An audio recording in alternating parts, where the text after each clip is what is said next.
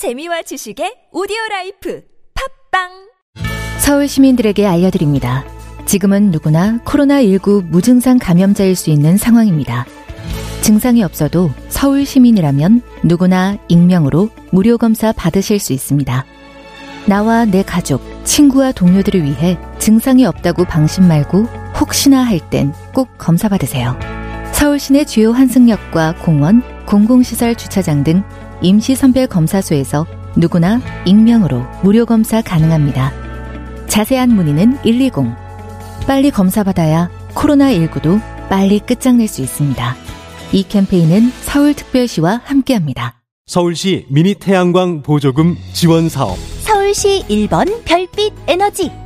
별빛 에너지는 서울시와 구청의 지원을 통해 소비자 가격 56만원 미니 태양광을 6만원에 설치. 아파트, 빌라, 단독주택, 상가, 서울시에 있다면 모두 다 설치 가능합니다. 구청 보조금이 소진되면 본인 부담금은 늘어납니다. 별빛 에너지. 02743-0024 02743-0024 골반 잡자 바로 잡자 바디로직. 허리 통증 바로 잡자 바디로직. 몸매 교정 여름에도 아시죠? 바디로직 라이트 통기성이 좋아서 한여름에도 쾌적. 신축성은 여전해서 내 몸에도 최적 올여름도 자세가 좋아지는 골반 교정 타이즈 바디로직. 검색창에 골반 교정 바디로직. 라이트. 안녕하십니까. 배우 주현입니다. 우리나라 65세 이상 절반이 사용하는 틀니 관리가 아주 참 중요한데요. 잘못된 방법으로 틀니를 관리하면 입속 염증과 구내염, 구취가 생길 수 있습니다. 틀니를 물로만 씻으면 살균력이 떨어지고 치약으로 닦으면 표면에 상처가 생겨 세균이 번식하기 쉽습니다. 그래서 꼭 하루 한 번 세정제로 세척을 해야 하는 것이죠. 부분 틀니도 마찬가지고요. 7월 1일은 대한치과 보철 학회가 지정한 틀니의 날입니다. 올바른 틀니 관리로 구강 건강 지키시기 바랍니다. 건강한 틀니 생활 폴리덴트가 함께합니다.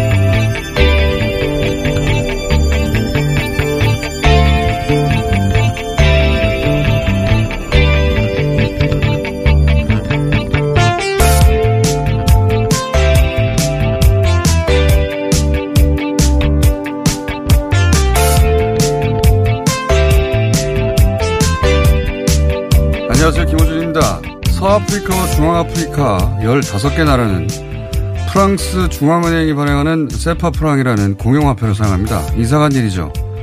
독립국가가 자기 화폐를 스스로 찍어내지 않는다는 게.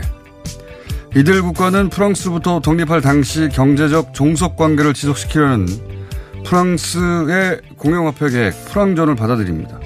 왜냐? 그 나라 엘리트들 대부분이 프랑스에서 유학하고 프랑스의 논리로 세상을 봤거든요. 식민봉국 프랑스는 그렇게 결제 통화를 장악해 지금도 지역의 경제 이권을 통제합니다. 식민봉국이 철저히 자기 이익 중심으로 설계한 피식민지 경제 구조는 정치적 독립만으로 저절로 해체가 되지 않는 거죠. 수탈 구조를 놓지 않으려는 식민봉국의 수작도 수작이지만 그 식민본국의 논리를 스스로 내면화해서 엘리트가 된 기득권과 이미 익숙해져 버린 여러 관행의 내부 저항을 넘어서 새로운 질서를 만들어내는 건 언제나 어려운 과정인 겁니다. 그래서 정치적 독립 이후에도 피식민 국가 대부분이 오랜 세월 과거 식민 본국과 종속적인 경제 구조를 유지합니다. 80년대 말 일본 경제평론가 고무라 고무로 나오키는 한국 경제를 가마우지 경제라고 했습니다. 가마우지 새를 이용한 낚시는 가마우지 목 아래를 끈으로 묶어서 가마우지가 잡은 물고기를 정작 가마우지는 삼키지 못하게 하고 낚시꾼이 채가는 방식인데 열심히 완성품을 수출하지만 그 주요 부품은 일본으로부터 수입해서 정작 부가가치는 일본이 가져가는 한국 경제를 그렇게 빗댄 겁니다. 몸은 한국이 쓰고 물고기는 일본이 먹는다는 거죠. 우리 경제는 강화도 조약 이래로 식민을 거치면서 일본 경제의 식민지적 분업 구조화에서 성장한 게 사실입니다. 일본 우익들이 일본도 손해나는 경제적 자해를 하면서까지 수출 규제를 하는 것도 그들이 지난 100여 년간 유지했던 그런 기억의 바탕을 한 거죠. 그리고 그런 기억이 이제는 과거가 될까봐 한국을 때리는 거죠. 더 이상 크지 못하게. 하지만 그런 시대는 이미 2000년대 들었으면서 진작에 끝이 났습니다. 일본 우익의 착각 덕에 아직 끝나지 않은 영역을 새삼 깨우치게 되는 이참에 그 남은 영역까지 끝장 내면 되는 겁니다. 그래서 저는 이런 자극과 자각을 준 아베가 고맙다. Thank you 아베. 김어준 생각이었습니다.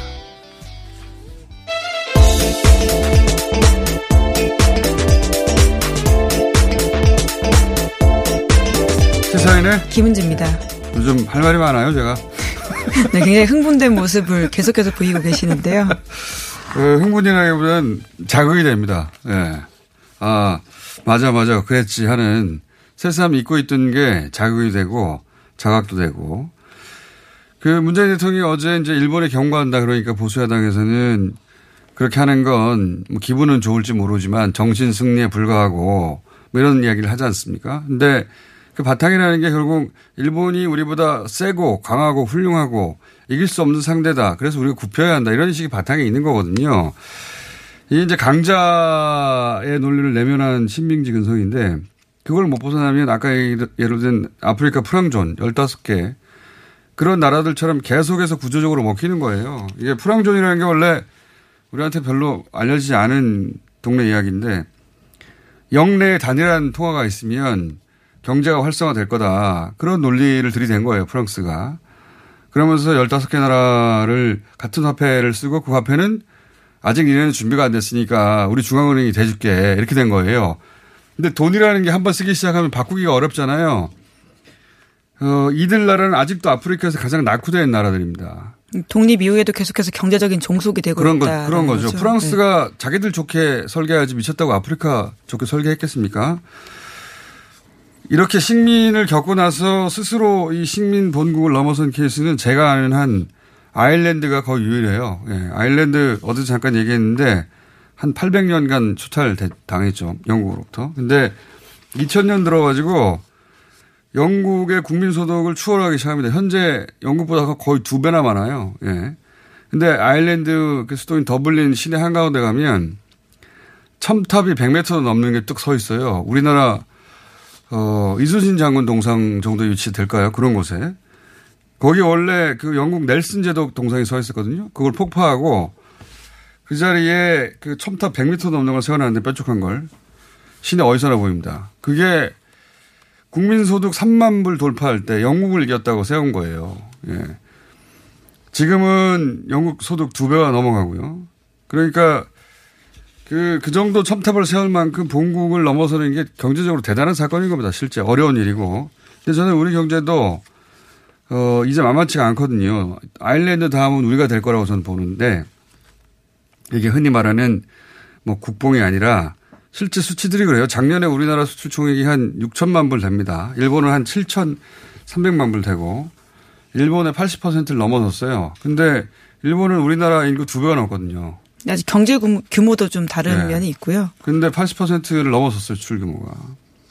인구 5천만 넘는 나라 중에 국민소득이 3만 불 넘어간 나라는 전 세계에서 7개 나라밖에 없습니다.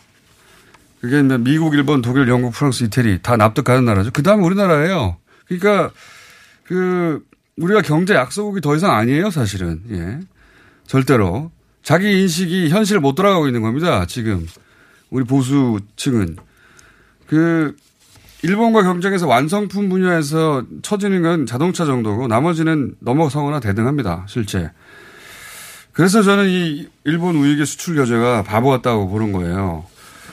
어, 원래 우리나라 대기업과 일본과 관계가 아주 깊거든요. 삼성도 사실은 이병철 회장 때부터 다 일본으로부터 기술 배우고 하면서 성장한 게 사실이에요. 그렇게 일본 기업들과 강하게 엮여 있었기 때문에 이후에 이제 뭐 소재 같은 것도 사실은 아주 깊게 연결돼 있었던 겁니다.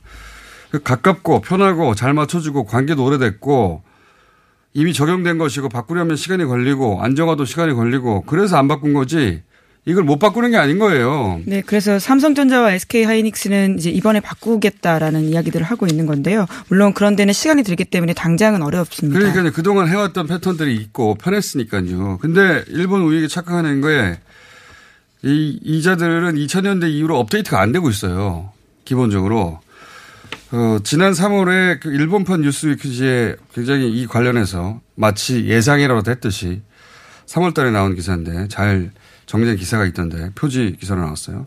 혐한의 오해와 진실 이런 기사가 나왔어요. 그 내용이 뭐냐면 여러 가지가 있는데 일본이 가진 한국에 대한 오해 다섯 가지를 정리한 겁니다. 첫 번째가 뭐냐면 한국 경제가 일본 경제에 의존한다. 우리는 그렇게 생각 안 하는데 이제는 그 일본은 여전히 그렇게 생각한다는 겁니다. 그렇게 믿고 싶은 거죠. 2000년 이후로 업데이트가 안 된 거예요.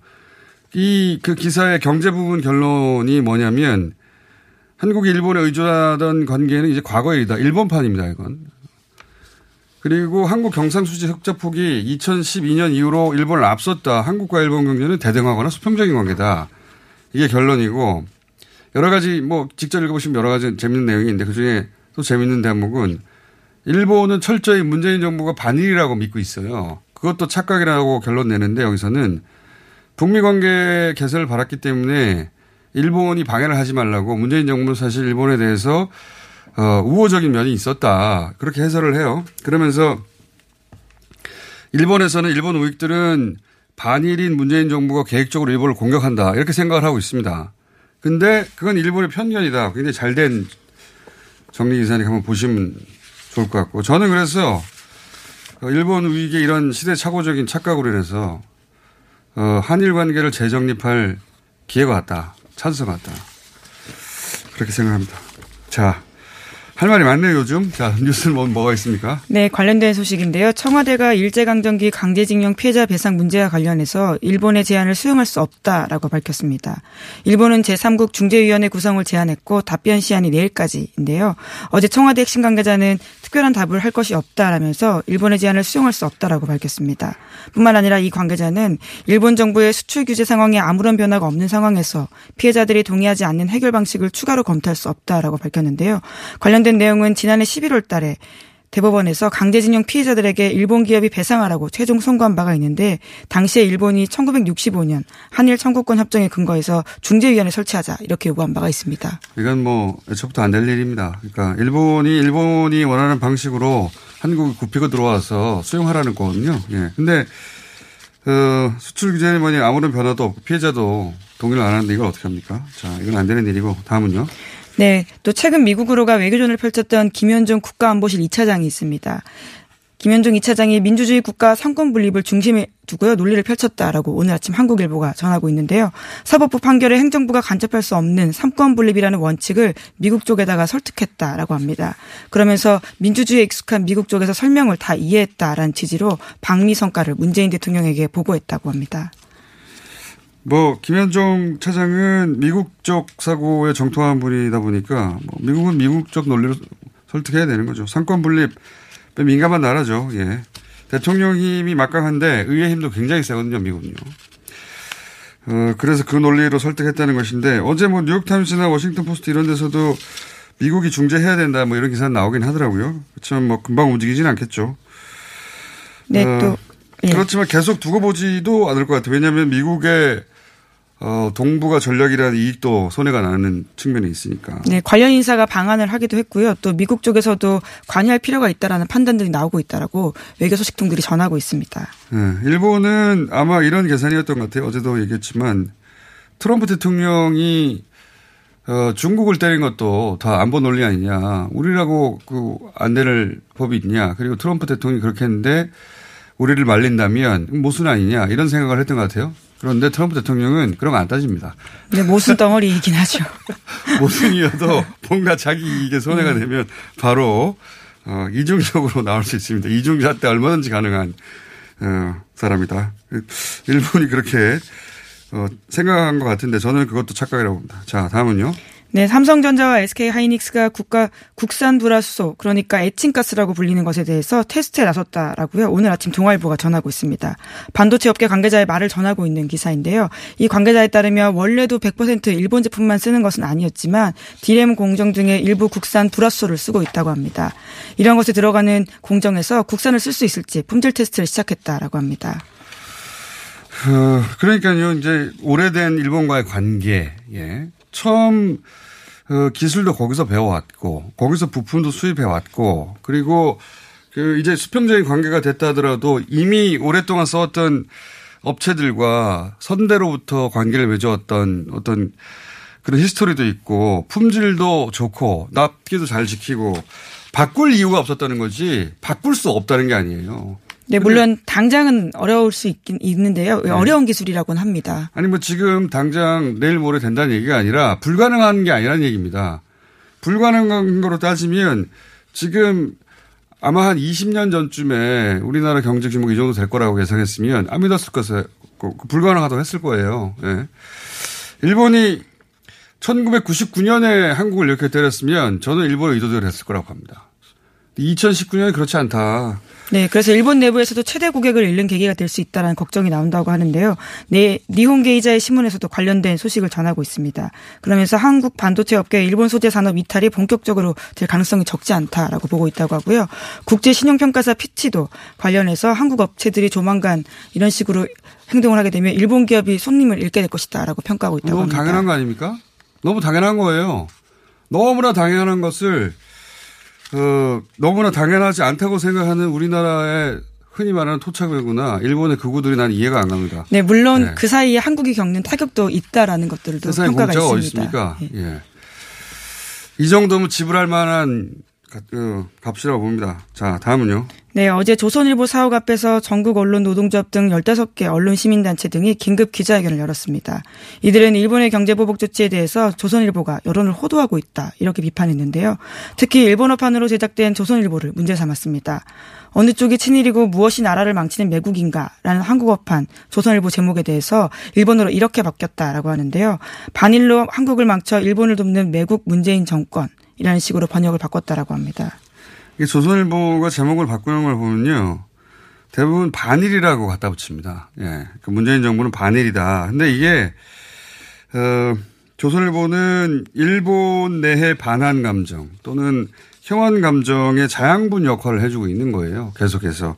실제 우리나라 제목은 이렇게 못 다니까 일본 제목을 이렇게 달아서 일본인들 자극하고 클릭수 제일 높은 우리나라 기사들이고 그, 그러니까 그 혐한의 근거를 제공해 주는 역할을 하는 우리나라 언론이 조선일보라는 게 너무 명백히 드러나고 있어요. 숨겨지지가 않아요, 요즘. 예. 저는 이게 결국 국내 기자들한테 외면 받고 영향력 하락하고 너 토착외구냐 이런 소리 들으면서 스스로 되돌려 받을 거라고 봅니다. 자, 다음은요. 네, 지난달 30일 판문점 회동이 있었습니다. 거기서 북미가 정상이 많았었는데요.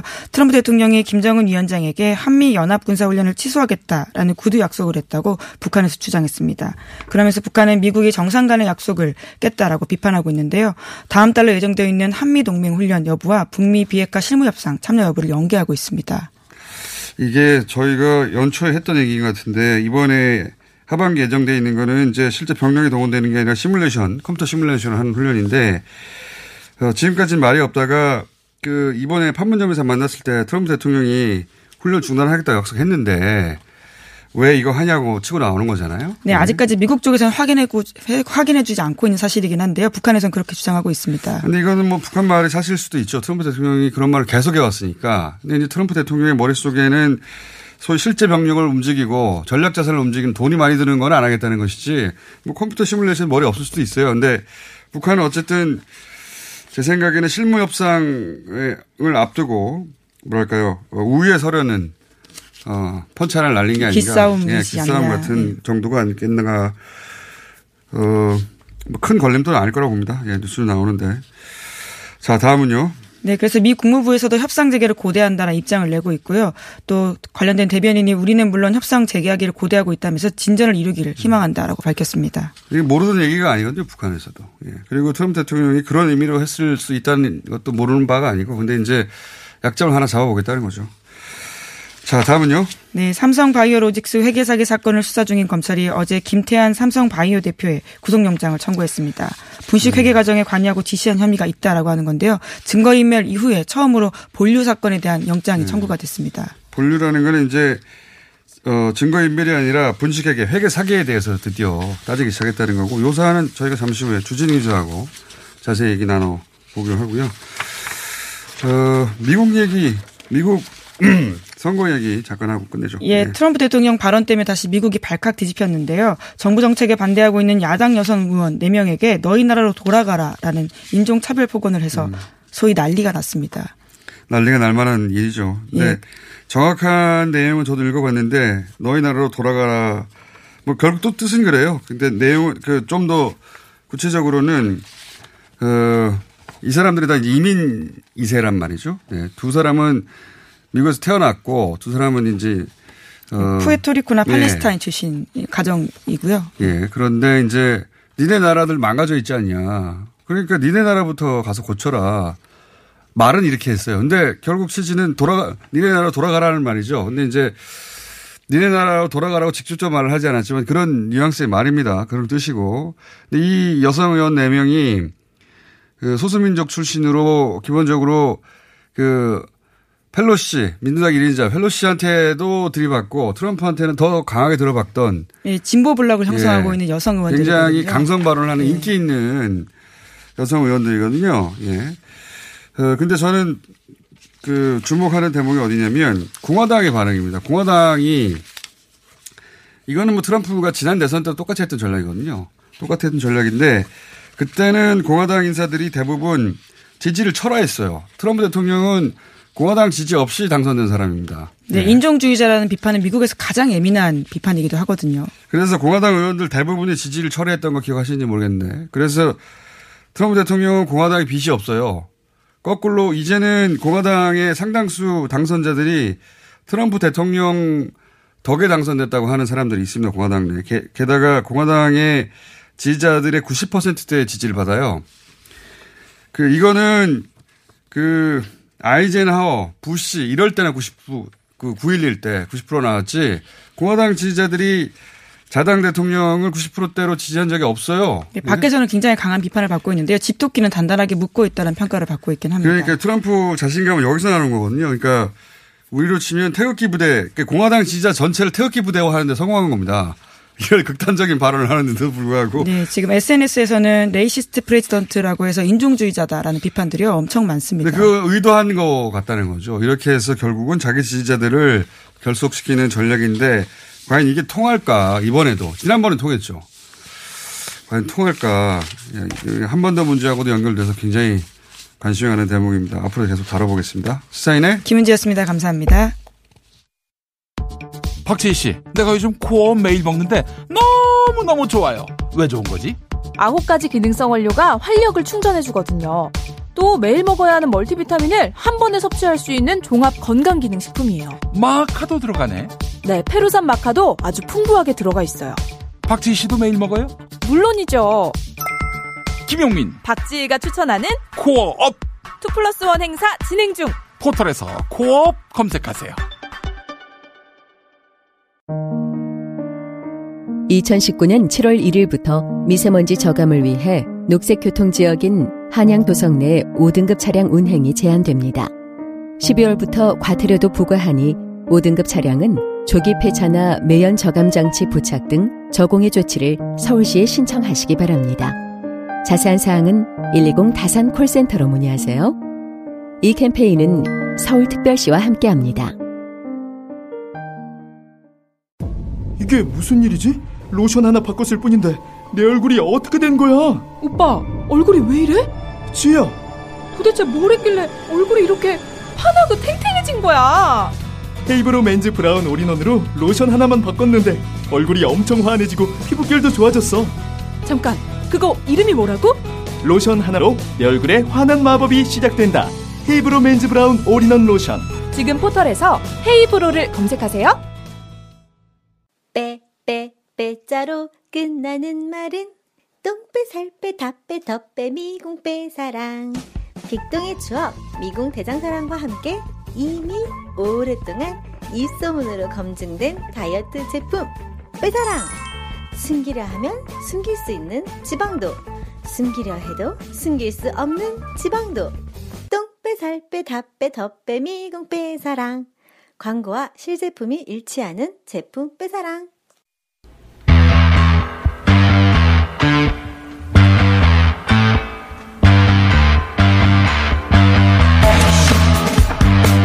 윤석열 검사총장이 어제 임명이 됐습니다. 임기는 25일 0시부터 시작되는데요. 그런데 어제, 그러니까 같은 날, 삼성 바이오로직스 김태한 대표에 대한 구속영장이 청구됐습니다. 짚어보겠습니다. 검찰, 경찰, 어, 서초동, 그리고 삼성, 음지를 주로 취재하는 주준희 기자. 안녕하십니까. 네. 그쪽엔 독보적이라고 좀 얘기해줘. 음지가 아니라 어둡다고만 하지 말고요. 예, 어두운 것을 잘 취재합니다. 예. 어, 윤석열 검찰총장이 임명되는 날 삼성바이오로직스 대표의 구속영장을 청구했다는 것은 이거 굉장히 상징적이에요. 그렇습니다. 어, 드디어 분식 사기의 본류로 들어갑니다. 그것도 어, 멈추거나 지연시키거나 또는 주춤거리지 않고 그냥 가겠다는 거 아닙니까? 그렇습니다. 네, 지금. 지금까지는 증거인멸 그러니까 분식 사기를 저질러 놓고 그걸 막으려고 그걸 덮으려고 증거인멸로 8명의 8명의 삼성 임원들이 구속됐는데요. 이번에는 어, 어 범죄 사실의 본질, 예. 본질로 이게 진짜입니다. 첫 번째 구속영장이 청구됐는데 어, 김태한 사장과 그리고 시, 그, 그 밑에 재무를 담당하는 CF하고 재경팀장이 됐더라고요. 네, 세 명에 대한 구속영장이 청구됐습니다. 네, 자금 담당하던 사람들이 전부 다 지금 영장이 청구됐어요. 네. 그러면 이 자금 담당 삼바 대표 위에 앞으로 구속영장 청구대상은 어떤 사람들입니까? 그렇습니다. 지난번에 김태한 사장에 대해서는 영장이 한번 청구됐었는데요. 기각됐습니다. 그때는 네. 증거인멸이었는데 왜 기각됐냐면 저는요 위에서 시키는 대로 했어요. 그러면서 위를 가르 쳤죠. 그때는 근데 가르쳤죠. 증거 인멸이었고 네. 이번에는 분식 회계예요. 근데 그 위가 이제 문제인데 이 분식을 담당했던 임직원들이 구속된 거고 지시했던 그러니까 미래전략실 컨트롤 타워의 아. 그 이제 핵심들 김종중 최지성이 줄줄이 소환될 것으로 보입니다. 그러니까 그 기획자들이군요. 네, 그렇습니다. 지금 실행자, 실무 책임자들이 이제 영장이 네, 청구됐다면 이재용 부회장 바로 밑에서 실행을 기획했던 기획자들이 지금 어, 대기선에 있습니다. 최상위 기획자들이 그 다음이 될 것이다. 네. 그리고 회계사들도 네. 과거에 삼성 뒤를 봐준 전문가 그룹들은 안 건드렸어요. 그렇습니다. 과거에는 네. 전문가 그룹들 회계 회계사들 그리고 컨설팅 그룹 변호사들 이런 사람들이 삼성의 입맛에 맞춰서 거짓말을 하고 장부를 조작하고 그랬는데 빠져나갔죠 다. 네, 그때는 수사가 거기까지 미치지도 않았어요. 네. 그 전에는 검찰 수사가 삼성을 향하지도 않았어요. 그 본류를 향한 적도 없고 이런 전문가들이 이게 불법 편법인데도 삼성 일은 봐준 이유가 뭐냐면 빠져나갈 수 있으니까. 네, 그렇죠. 이때까지 항상 빠져나갔으니까 그렇게 했는데 이번에는 회계사들을 구속영장을 쳐버린다. 이런 네. 얘기가 나오니까 이제 전문가들도 삼성 일이라도 못 봐주게 되는 거죠. 그렇습니다.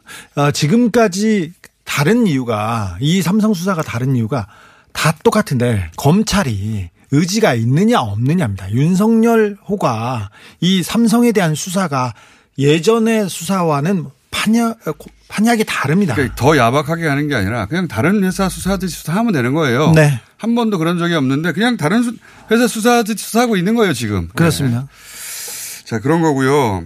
그런 상황에서 이건 어때요? 이제 분위기 대목인데 어 이게 이제 결국은 이재용 부회장까지 수사가 올라갈 수밖에 없는데 네. 근데 지금 또 일본하고 이런 경제적인 대치 국면인데 그 삼성전자가 그래서 그 어, 소재 수급도 어려운 상황에서 이재용 부회장을 지금 수사해야 되겠냐. 좀, 좀 늦춰서 하자. 이런 분위기가 내부에도 있을 수 있잖아요. 있을 수 있고요. 네. 지금 먹히고 있습니다. 그래서 검찰 수사가 지금 진행은 되고 있으나 어 최상위층, 최상층으로 가는 길은 조금 더디게 진행되고 있습니다. 음, 이재용 부회장을 네, 이재용 사- 부회장이 일본과 한국을 넘나들면서 굉장히 지금 스포트라이트를 받고 있지 않습니까? 그러니까 이제 사실- 일본에 가서 위기에 삼성을 구하는 퍼포먼스를 하려고 했는데 하려고 잘- 했는데 잘 안 됐죠. 그러니까요. 아마도 삼성과 일본의 관계는 뭐 선대 때부터 계속 이어진 관계라 뭔가 가기 전에 구두로는 약속을 받았을 것 같아요. 사실 그 삼성이 삼성이 오히- 취재 좀 해봤어요. 네, 그렇죠.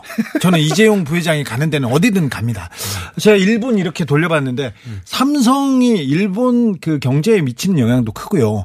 그 부품 회사나 그 소재 회사에는 삼성이 갑입니다. 그렇죠. 네. 한국에서 사주는 곳이니까. 네, 한, 한국에서처럼 울트라 갑은 아니지만 어, 삼성하고 좋은 관계를 맺고 있고 삼성을 굉장히 좋아합니다. 그래서 자기네들은 잘 팔고 싶습니다. 삼성한테. 안 좋아할 리가 있습니까? 네. 그거 사주는데? 그런데 그래서 삼성이 나름대로 그런 부품 회사, 예. 반도체 회사 그리고 경, 그 경단련이라고 우리나라 정경련처럼 큰 경제 단체에서 삼성 이재용이 오면 조금 퍼포먼스를 해주려고 했는데 처음에는 그러니까 네. 그런 약속을 받았으니까 갔겠죠. 그렇습니다. 그런데, 그런데 사진을 못 찍을 정도로 나올 수 없었어요. 아, 이게 그러니까 저도 사실은 이, 이런 얘기 했었었는데 그 그런 구두 약속을 받고 갔긴 갔겠지만 이건 기업이 해결할 수 없는 문제잖아요 지금. 어, 삼성하고 얘기가 돼, 서 갔는데 이건 삼성 내부자 얘기인데 어, 사실은 우리는 부품을 어떻게든 공급하겠다. 제3국으로 줘서라도 어떻게든 삼성한테는 주고 싶다고 얘기를 했는데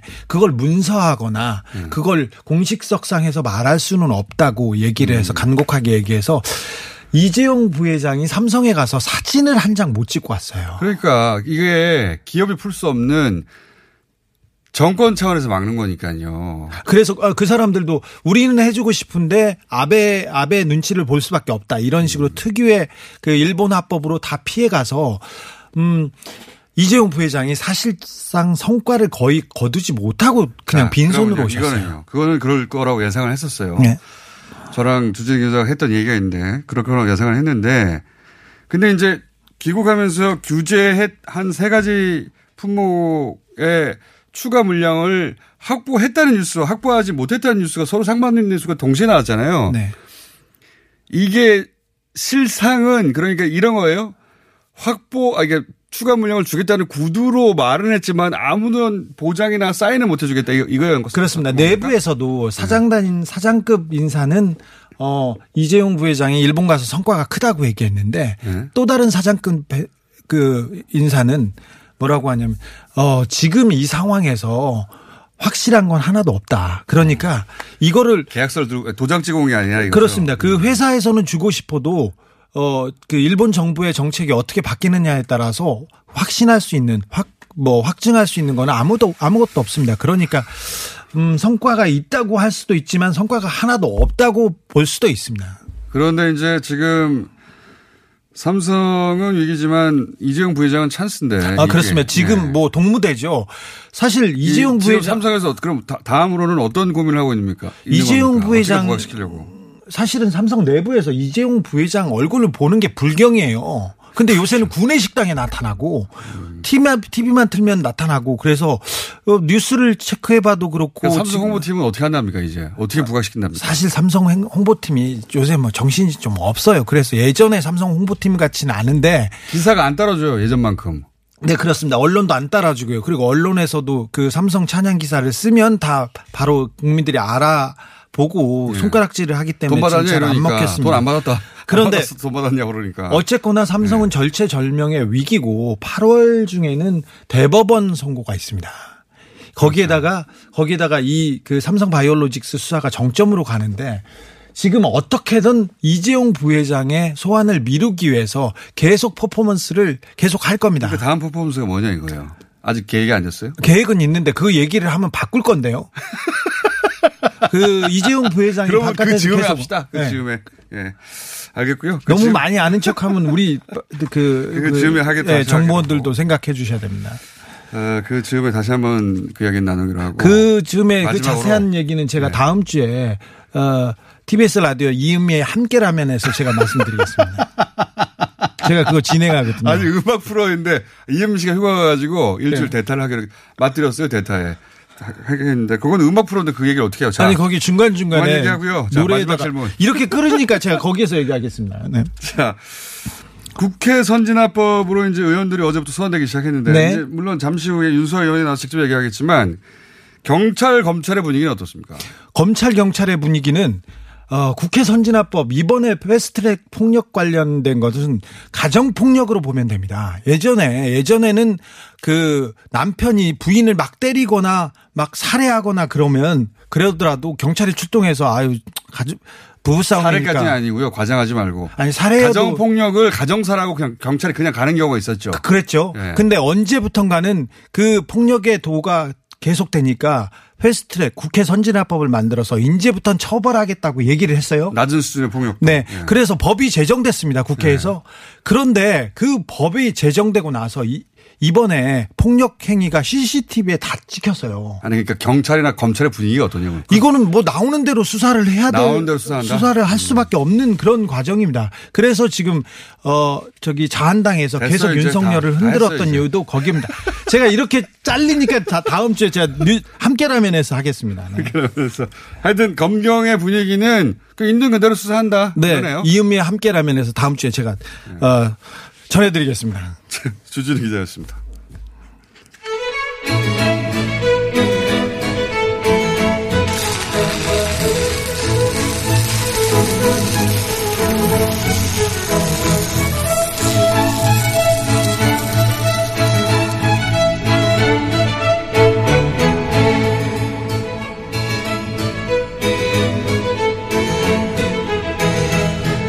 자, 어, 수요 용접소 정의당의 윤, 윤수아 원내대표 나오셨습니다. 안녕하십니까? 예, 윤수아입니다. 오늘은 고정 코너보다 현안에 가까워서 2부에 모셨어요. 저희가 주로 현안은 2부에서 하는데 왜냐하면 패스트트랙 처리 관련해서 처음으로 어, 조사를 받으셨죠? 예. 네. 수사를 받았다고 해야 되나? 수사 조사. 조, 조사죠. 수사. 조사. 수사 맞습니다. 고발됐지. 고소 고발. 예. 고발입니까? 고소입니까? 고발입니다. 고, 발이네 고발. 네. 예. 그래서 영등포 경찰서 어제 네네. 나가셨죠? 네. 그래서 처음으로 이제 어, 조사를 받았는데 어땠습니까? 뭘 묻던가요? 얼만큼 준비되어 있던가요? 어, 제가 봤을 때는 상당히 네. 에, 영등포 경찰서에서 많은 준비를 지금 하고 있다는 걸 느꼈습니다. 영상 분석은 어느 정도 있던가요? 어, 거의 뭐 2천 건인데 저에 관한 부분은 어, 그렇게 많지는 않았지만 네. 의원님은 어떤 폭력 행위를 했길래 거기 불려 나가신 겁니까? 이제 저는 다른 건 아니고 폭력 행위 등에 관한 네. 어, 처벌 부분인데요. 그 중에서 그 공동 폭행죄를 거기에서 고발을 했더라고요. 네. 공동 폭행이 뭐라 뭐냐면 아 한마디로 때 싸움 중에 네. 싸움을 하더라도 이 맞짱을 뜬 게 아니라 뒤에 같이 서 있었다. 여러 명이 2인 이상이 공동으로 해서 폭력을 행사했다는 거예요. 그 의원님이 실제로 그럼 의왕고 앞에서 의원님 폭력 행사한 장면이 있어요 거기서? 어, 저는 몸이 이래가지고요. 예. 어, 두 번 나가 떨어졌습니다. 죄라고는 아, 나가 폭력 당한 죄밖에 없습니다. 아니 그 영상 분석을 하면서 들이대면서 하잖아요. 네네. 보통. 그렇게. 자 이렇게 해서 어, 당하셨네요. 뭐 이런 장면밖에 안 나왔어요? 그렇죠. 제가 별 보니까 저는 나름대로 활약을 했었다고 생각했는데, 어, 참 남이 그 영상을 볼까봐 어, 부끄러울 정도였어요. 나의 전투력이 그 정도밖에 안 되는가. 아, 그래서 제가 거기 조사관 분한테 아, 좀 생각보다 각이 안 나오네요. 제가 그랬습니다. 그런데 그런데 나가 떨어진 장면. 어, 네. 자유한국당에서 그렇게 했는데 문제는 당시에 아, 공동폭력이라니까 참 어이가 없는데 거기가 한 500명이라면 네. 이쪽이 한 30명 정도 됐습니다. 그러면 그 다중에 네. 그 부분은 오히려 자기 기- 죄를 키우는 고발을 한 겁니다. 오, 그 정도의 수로 해서 공동폭력 저희들한테 행사한 거예요. 백혜련 의원과 같이 조사를 같이 받- 들어갔습니다. 같이 들어갔지만 조사는 따로따로 받으셨죠. 그렇습니다. 그래서 네. 여전히 참 오래간만에 원래 이제 그 체, 옛날에는 체질이었습니다만은 오래간만에 이렇게 가봤는데 음. 조사실이나 이런 것이 옛날 시국 그대로 좀 약간 폐쇄적이고 네. 어, 대신 옛날에는 80년대나 이런 데를 좀 좀 막 쥐어 받기도 하고 막 그러던데요. 지금은 뭐 그런 거 지금은 그런 거 없이 전혀 어제 맞지 않고요. 아주 친절하게 예, 잘 받았습니다. 근데 그런 장면들을 보면 거꾸로 의원님이 나가떠지도록 만든 상대 폭력도 네네. 나오잖아요 화면 속에. 아, 그, 저, 당사, 예, 예. 그 폭력들이 아주 자세히 여실히 드러나던가요?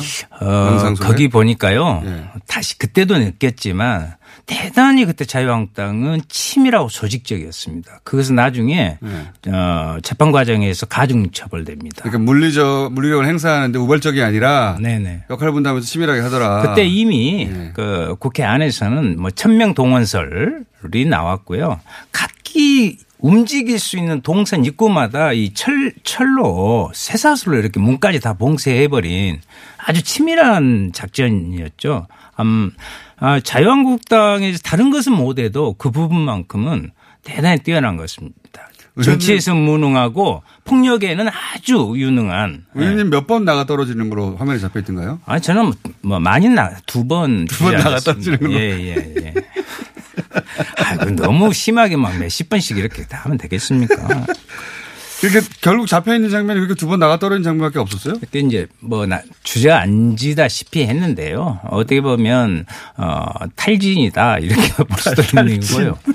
근데 이 과정에서 어제 뭐 나경원 원내대표가 어, 면담하고 오는 수준이다 그랬는데 제가 4시간 반 동안 받았어요. 아니 넘게. 그거는 맞습니다. 그게 왜냐하면 요즘 검찰 조서는 굉장히 꼼꼼하게 작성하잖아요. 아, 저도, 저도 놀랐어요. 단순한 그 사실관계도 아주 그 따로따로 나눠서 꼼꼼하게 조사하기 때문에 예. 그래서 실은 어제 가게 된 계기 좀 많이 받아봤죠. 계기가 아, 지난주에요. 예. 그 의원 어, 총회를 앞두고 전날 영, 영등포 경찰서에 전화를 하라고 그랬어요 비서실장한테. 예. 내일 의원총회 끝나고 바로 자진 출두하겠다 준비하고 있어라. 그러니까 이제 그쪽이 난감한 거죠. 그래서 아 그렇게 되면 우리 야근도 해야 되고요. 저 확실히 국회를 관할에 두고 있는 영등포 경찰서라 대단히 정무적으로 표현하더라고요. 그러니까 갑자기 미안해지잖아요. 야근하고 막 그런다니까. 그러면 빨리 좀 보내라. 이렇게 해서 어 9일부로 왔죠. 그래서 어제 예. 백혜련 의원은 조사 끝나고 나서 뭐라고 하던가요?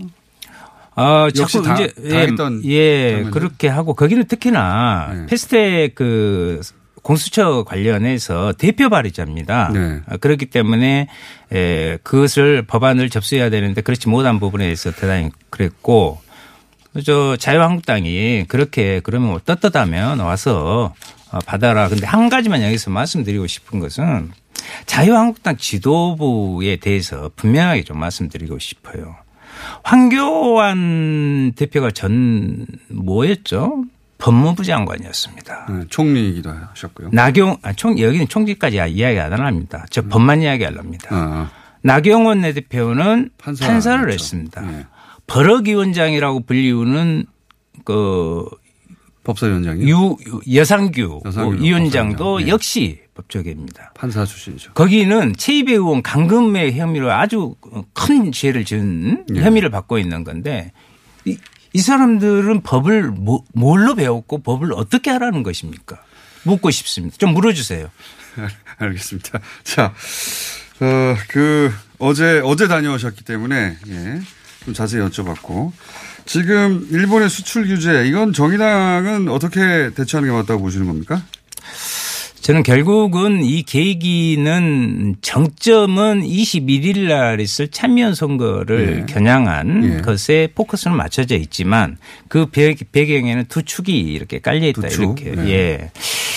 어, 참여연 선거에서 개헌선을 확보하려면 이미 이제 중의원은 예. 어, 우리로 봐서는 하원인데 에, 일정 정도 3분의 2선을 공명당하고 유신회의가 예. 어, 해주면 넘어왔어, 이미. 예. 할수 있다고 봐- 예. 보고 있고 문제는 참의원인데 상원에 해당되는. 이번에 이, 이 245 중에 124석을 선거를 네. 하는데 여기에서 79석은 전체적으로 견선을 확보했다고 보는 겁니다. 예. 그러면 이번에 85 넘어가면 넘어가면 어, 한다. 거기에 예. 총력을 기울이고 있고 아베의 꿈이죠. 자기 외할아, 네네. 자, 기 가 가장 존경한다는 예. 외할아버지가.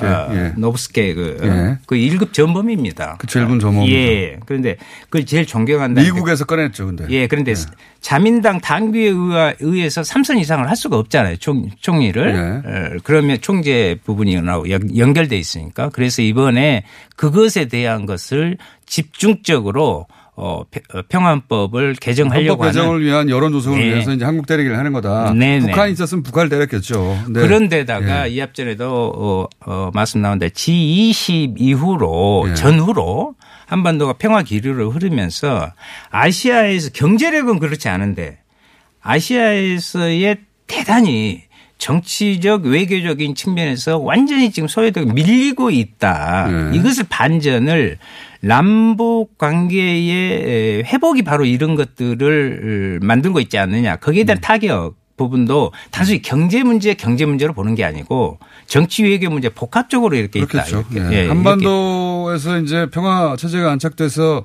남북이 동시 남북을 동시 상대하기 시작하면 굉장히 벅차질 테니까 예. 그 전에 한국 경제를 때려가지고 좀 주저앉히고 싶다 이런 의도도 타격을 나름고. 주고 싶다는 거죠.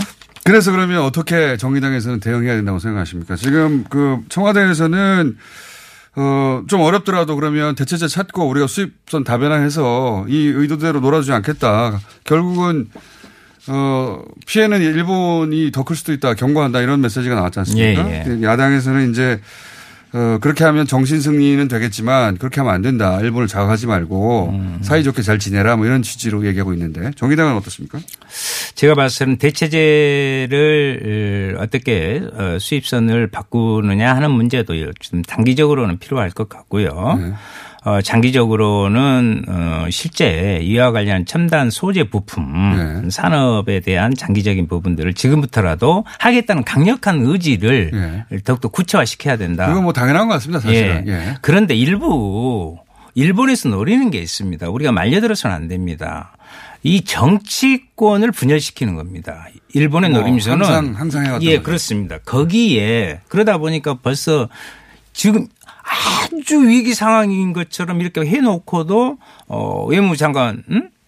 대일 외교 잘못했지 않냐 잘나라 아니 지금 전쟁 수준입니다. 자, 그들도 그렇게 표현을 하고 있어요. 경제 전쟁이죠. 실제로. 전쟁 예. 앞도 전장에서 장수 목을 칩니까?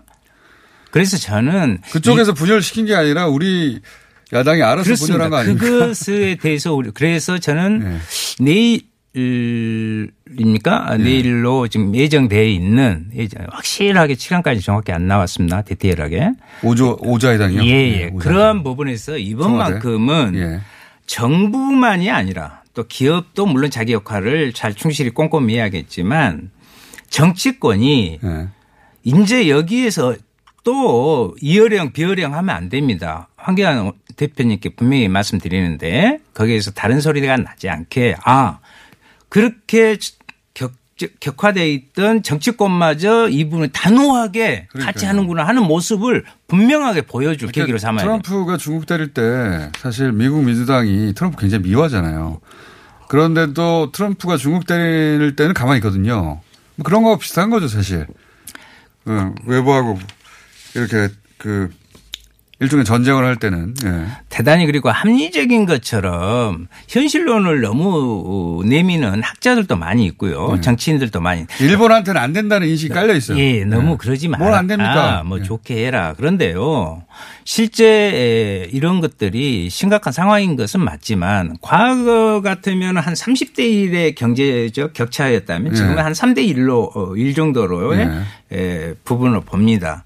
물론 어 반도체나 디스플레이가 첨단 산업으로서 우리의 큰 몫을 차지하고 있는 건 맞지만 지나치게 일본하고 뭐 심지어 불매운동도 아니 민간에서 불매운동을 하는 것은 그 자유를 맡기는 겁니다. 누가 시킨 건도 아닌데요. 예, 근데 알아서 하는데. 그런 것을 해서는 안 된다, 뭐 한다 하면서 네. 그 속에서 대단히 이성적이고 합리적인 것처럼 이해, 이해, 이야기하는. 것은요. 예.